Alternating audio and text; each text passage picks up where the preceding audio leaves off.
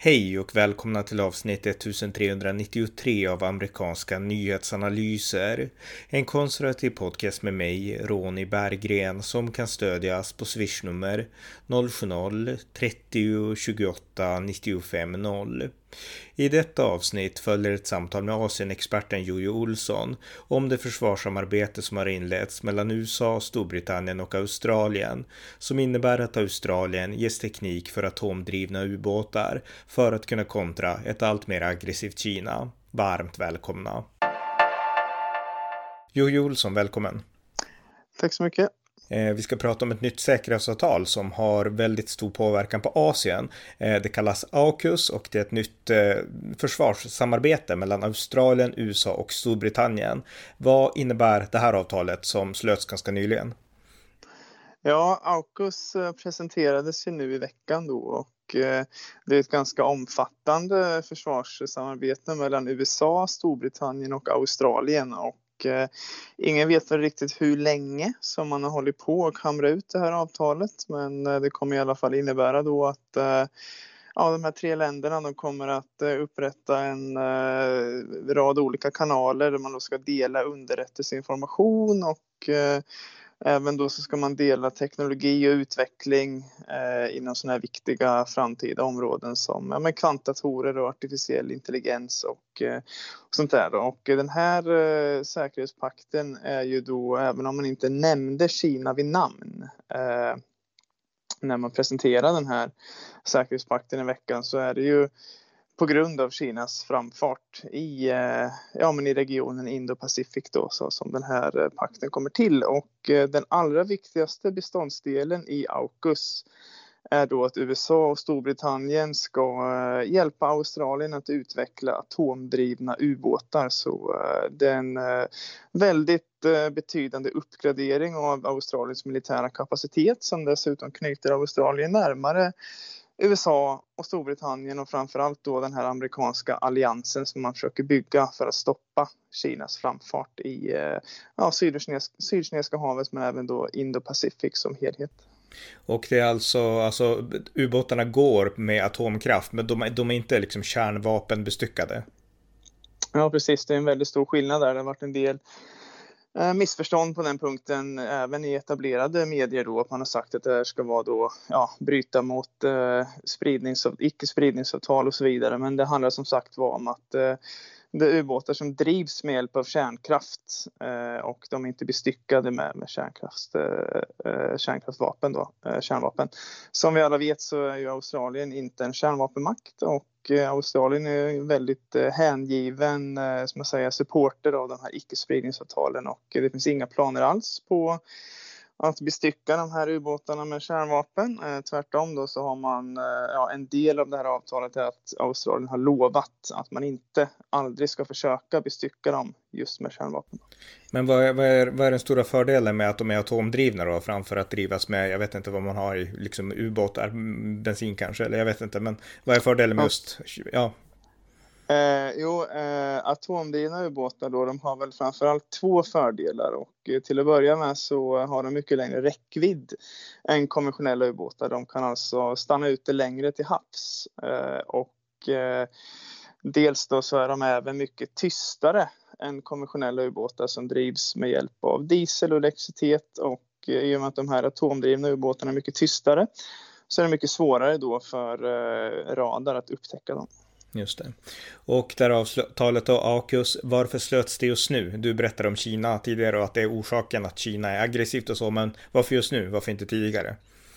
Ja, eh, det här handlar ju mycket om Kinas eh, framfart då i Sydkinesiska havet och Indo-Pacific, men det handlar ju givetvis även om eh, Kinas påtryckningar mot just Australien. Eh, alla som eh, hänger med i geopolitiken i, i den delen av världen, då, Östasien. Eh, och Indo-Pacific känner ju säkert till då att i ja, men nästan ett och ett halvt år så har Kina bedrivit enorma politiska och ekonomiska påtryckningar mot Australien. På grund av att Australien har, ja, framförallt då så kom de med efterfrågan om att man skulle starta en internationell utredning för att utreda uppkomsten av covid-19 och det var inte så populärt i Kina. Och eh, sen blev det en slags, eh, ja, ett, ett slags ordkrig då, eh, ett politiskt ställningstagande mellan Kina och Australien som ganska snabbt då urartade i att Peking blev, kände sig förnärmade och började bedriva ett ekonomiskt ja, ensidigt handelskrig mot australiensiska exportvaror. Och sedan dess då, sedan förra våren, eh, så i nästan ett och ett halvt år så har eh, Kina med, med allehanda metoder försökt eh, ja, men stoppa australiensiska exportvaror och även då frysa ut Australien politiskt på, med olika metoder och man vill då ha en ursäkt från Australien och man har till och med överlämnat en eh, kravlista med 14 stycken politiska krav då, som man säger att Australien måste, eh, måste göra och genomföra för att eh, relationerna ska bli normala igen och för att Australien ska få tillgång till, eh, till Kinas eh, konsumentmarknad. Eh, så det är en väldigt stor geopolitisk konflikt mellan Kina och Australien som ligger i bakgrunden här. Och man kan väl säga att det är en konflikt som påminner om exempelvis då när Kina har haft liknande konflikter med exempelvis Norge efter att eh, en kinesisk aktivist fick Nobels fredspris. Att Kina ser att här är ett land som är beroende av den kinesiska eh, konsumentmarknaden, Australien. Och därför så kan vi framtvinga vilka eftergifter som helst då från, från Australien. Men till skillnad mot Norge så har inte Australien vikit sig utan Australien har stött på sig i den här geopolitiska konflikten. Och eh, samtidigt då så pågår det ju en geopolitisk konflikt mellan å ena sidan USA och Kina som även då Storbritannien och andra amerikanska allierade har blivit mer inblandade i på senare tid. Och på grund av det då så är det klart att eh, USA har ju dels uttalat sagt att man stödjer och står bakom Australien i Australiens, eh, som man säger då, eh, Eh, ja, konflikt med Kina i den här mobbningen, ekonomiska och politiska mobbningen som Australien har utsatts från. Eh, kinesiskt håll så säger USA att man står på Australiens sida, så det har man uttalat sagt. Men även då har man bakom kulisserna hållit på att förhandla fram det här AUKUS då. Eh, så det är någonting som bottnar i ja, den geopolitiska utvecklingen som Kinas framfart har fört med sig. Mm. Och Australien visar ganska tydligt som du sa då att man vägrar att, eh, ja man kommer inte att be om ursäkt i alla fall. Men hur har Kina reagerat då på det här avtalet? Ja, Kina har ju ganska väntat och reagerat på det här som säger att ja, men det handlar om en eh, antikinesisk allians och eh, det handlar då även om eh, eh spridning av såna farliga vapenslag och Eh, man har varit väldigt starkt kritisk både till eh, USAs eh, och Storbritanniens och Australiens agerande såklart. Men ett annat land som har varit mer kritiskt till det här är ju Frankrike och det är av en helt annan anledning.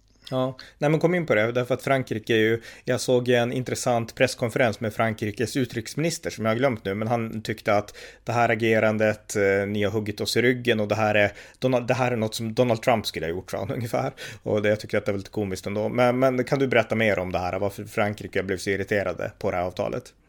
Ja, precis. För från kinesiskt håll så har man ju redan konflikter med Australien och USA. Så den här säkerhetspakten, den förändrar ju inte särskilt mycket i, eh, i det förhållandet. Så det blir ju inget eh, jätteargt utfall från Kinas håll. Men däremot från, från Frankrikes sida så har det då varit värre och det är på grund av att eh, Australien och Frankrike ingick ju 2016 ett avtal som innebar då att Frankrike skulle leverera 12 stycken ubåtar till Australien för att Australien var tvungna att eh, ja, men ersätta sin gamla ubåtsflotta vilket också då berodde delvis på, på Kinas eh, ökade upprustning i området.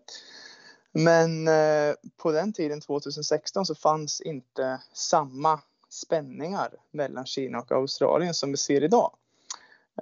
Men Frankrike har också atomdrivna ubåtar. Men vad de sålde till Australien, det var ubåtar som drivs med diesel och elektricitet. Och eh, dessutom så har de här ubåtarna och den här affären var ju värd eh, närmare 350 miljarder kronor och har blivit värd dubbelt så mycket nu i och med att eh, kostnadskalkylen har spräckts och leveranstiden har försenats.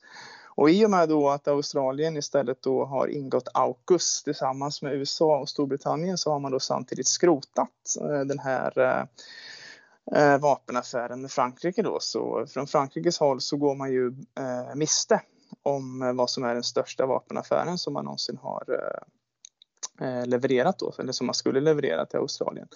Så från Frankrikes håll så, så eh, menar man ju då dels att Eh, man är förbannad för att man går miste om de här stora summorna som affären eh, handlar om.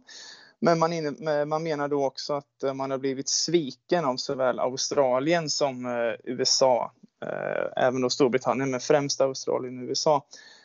För att man har hållits i, i, bakgrunden. Man har inte ens blivit eh, ja, men förvarnad om att den här eh, AUKUS eh, skulle bli av. Och, man har inte känt till förhandlingarna och man visste inte om AUKUS innan själva affären presenterades officiellt då i torsdags. Mm. Och de har till och med dragit hem sina, sin ambassadör tror jag från USA och kanske även från Australien, Frankrike för att de markera att vi tycker att det här var, det var fel och ni gick bakom ryggen på oss.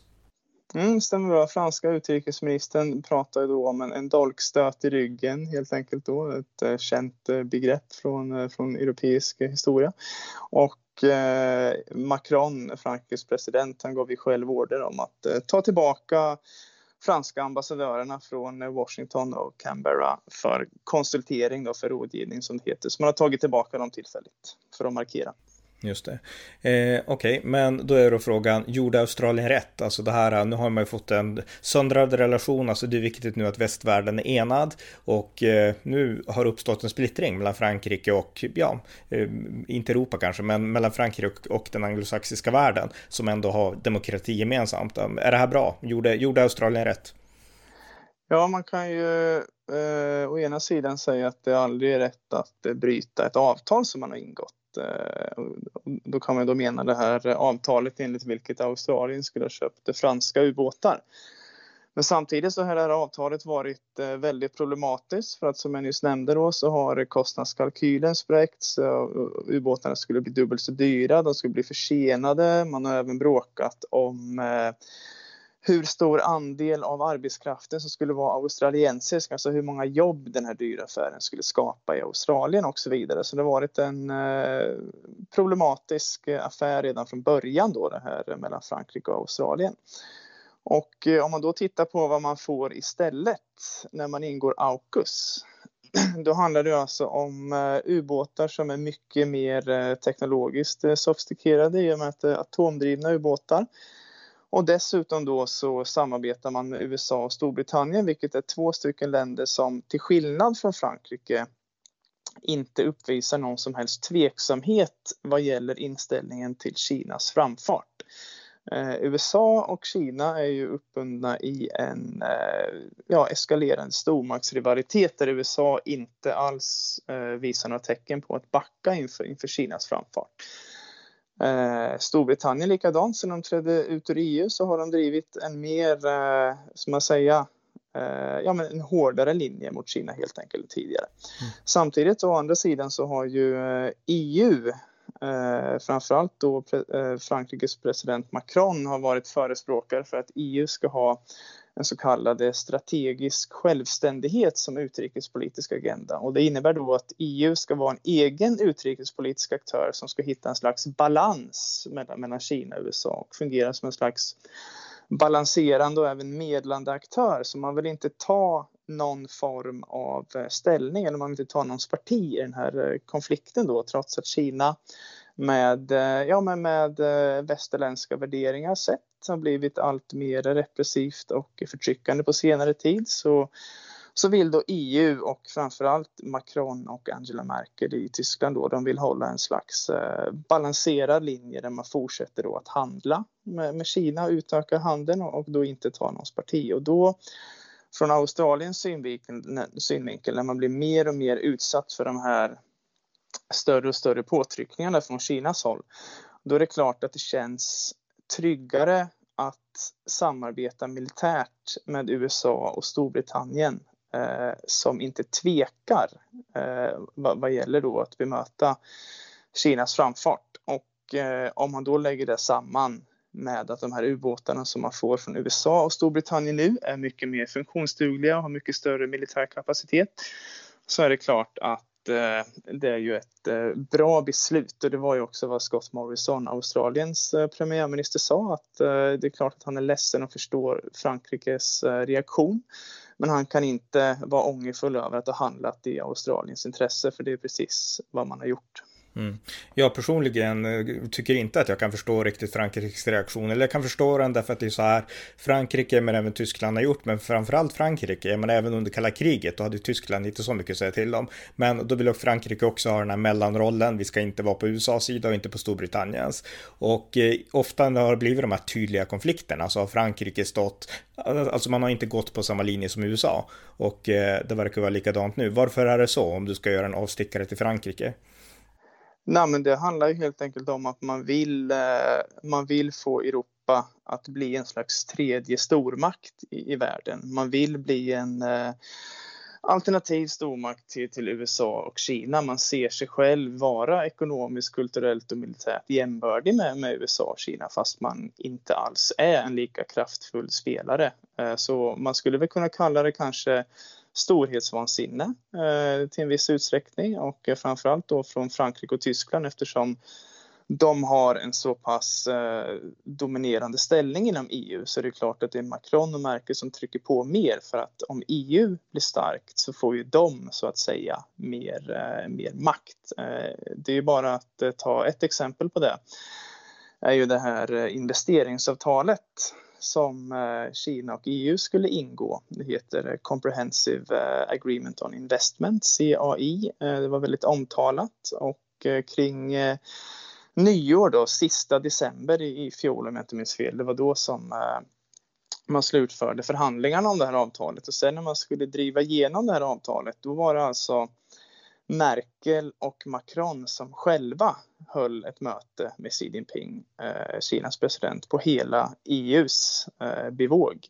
Så att man ser sig från Frankrike och Tysklands håll så ser man sig lite som ja, men unionens ledare och framförallt Macron då i egenskap av att Frankrike är ju i särklass den största militära makten i, i EU. Eh, att Eh, han vill ju, han ser verkligen möjligheten att eh, Frankrike tar ledningen för ett Europa, för ett EU som har den här strate strategiska självständigheten som utrikespolitisk agenda och därmed får ju Frankrike också, också mer makt så att säga. Så att det handlar ju om att ja, man försöker då forma EU som ett eh, tredje, en tredje stormakt, ett tredje maktblock. Mm.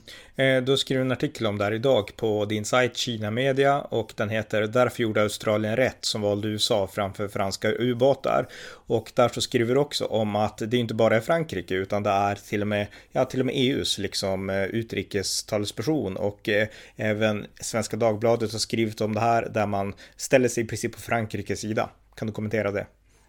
Ja, eh, det handlar ju då givetvis eh, inom EU att eh, man eh, vill ju från det är Josep Borrell då, som är EUs utrikeschef, man vill ju också visa då att EU är starkt och att man inte accepterar, man, man kan då inte som eh, som union acceptera att ett medlemsland blir hanterat på det här viset. Man försöker visa upp en slags enad front. Och Josep Borrell sa ju då eh, mycket riktigt i samband med att den här AUKUS presenterades då och att Frankrike kallade tillbaka sina ambassadörer att han sa att det här visar att det är extra viktigt att vi utvecklar den här strategiska självständigheten. Men samtidigt då, bakom den här kulissen så finns det ju en väldig splittring inom EU hur man ska förhålla sig till eh, Kina.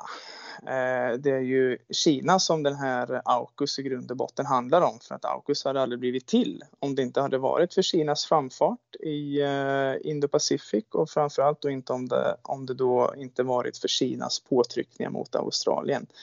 Men inom EU som vi har sett då framförallt på senare tid med Litauen som har blivit då utsatt för stora kinesiska påtryckningar för att man närmar sig Taiwan så finns det väldigt många aktörer som man då vill bemöta Kinas framfart eh, hårdare. Och eh, det såg vi också det här investeringsavtalet CAI.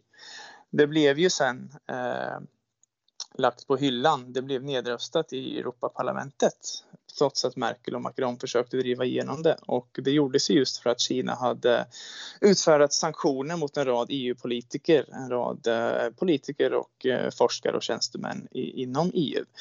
Så eh, det finns en eh, stor meningsskiljaktighet inom EU hur man ska hantera det här med Kina. Men eh, från, från Frankrike och Tysklands håll så har man alltid velat ha den här slags balansen då där man EU inte ska ta parti inom den här stormaktsrivaliteten mellan Kina och USA utan man ska vara den här tredje makten istället. Och det är det det handlar om då även när, när EU ska försöka då markera mot det här. Mm. Som sista fråga i så fall, jag menar jag kan tycka att det är ganska kortsiktigt att göra då som Tyskland och Frankrike gör. Eh, och att det snarare är långsiktigt och strategiskt av Storbritannien och USA att liksom satsa nu på den allierade man har där, Australien, för att kontra det här växande hotet. För jag menar, hotet från Kina kommer inte att minska, det kommer att öka. Så jag menar, det långsiktiga borde väl vara att inse att vi kan, vi kan inte ha tid längre att tjabbla om små affärsavtal, utan nu måste vi hitta en strategisk motoffensiv mot Kina. Jo, men jag håller med och det är ju den trenden vi ser just nu i Europa och EU, att eh, det blir mer och mer tvivel och ifrågasättande eh, av den här merkantilistiska linjen som EU länge har drivit gentemot Kina. Och det ser vi framförallt i Tyskland då det ska vara nytt val, eh, eller val rättare sagt, en ny förbundskansler ska utses då i slutet av september.